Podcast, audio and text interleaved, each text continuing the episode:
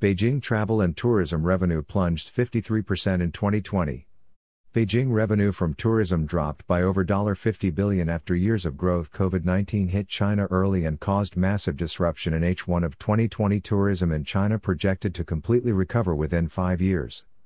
The tourism industry was badly hit by the COVID 19 pandemic, and the city of Beijing saw the momentum of the industry halted in 2020.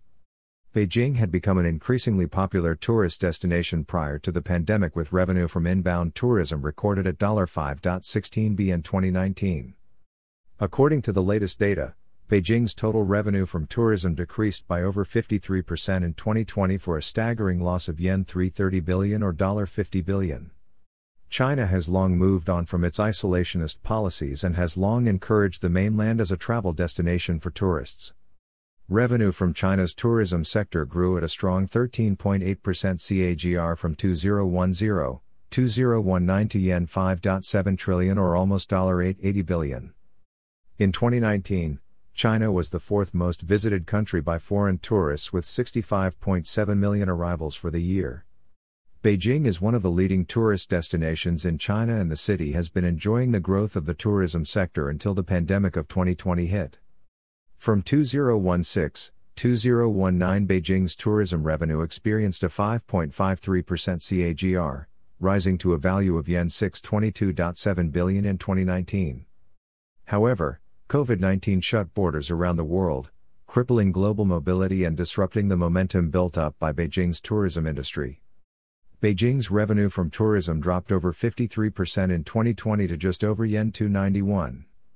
Beijing suffered a staggering loss in revenue specifically in inbound tourism where revenue dropped from 5.16 billion in 2019 to just $480 million in 2020. China felt the effects of COVID-19 before much of the rest of the world did.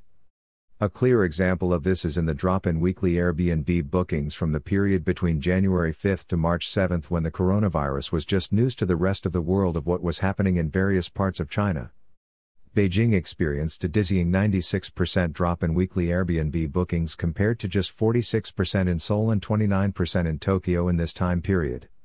The number of domestic tourists is estimated to have dropped by as much as 62% in the first half of 2020 compared to the year prior, with revenues dropping by as much as 77%.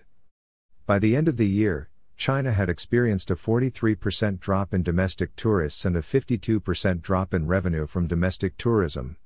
In 2019, the absolute economic contribution of tourism in China was estimated at 1.67 trillion. This fell sharply to just $745.5 billion in 2020, a decrease of more than 55% but still the largest in Asia and the second largest overall after the USA. However, projections have the figure bouncing back up by over 40.5% in 2021 to $1.04 trillion. The figure is projected to surpass pre pandemic levels for the first time in 2023 when the absolute economic contribution of tourism is projected to be at $1.75 trillion.